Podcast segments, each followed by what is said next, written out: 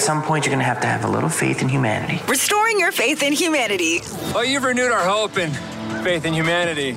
Here's Brew with all the feels. Sometimes not everyone gets lucky with like a viral GoFundMe page. They got to do it themselves. And I want to tell this story really quick about a dog in Orlando that got hit by a motorcycle this month and needed surgery. So the kids in the neighborhood, being proactive like they are, opened up a lemonade stand and the neighbors came in raised $400 to help cover all the vet bills. And shout out to neighbors too. The original GoFundMe. I love this. Restoring our faith in humanity. What's some good news in your life? I'd love to hear it. Share it tomorrow for Friday. 1 888 970 4278. Let me know. Wrap it with a quote Your greatest strength is not what you have, but what you give.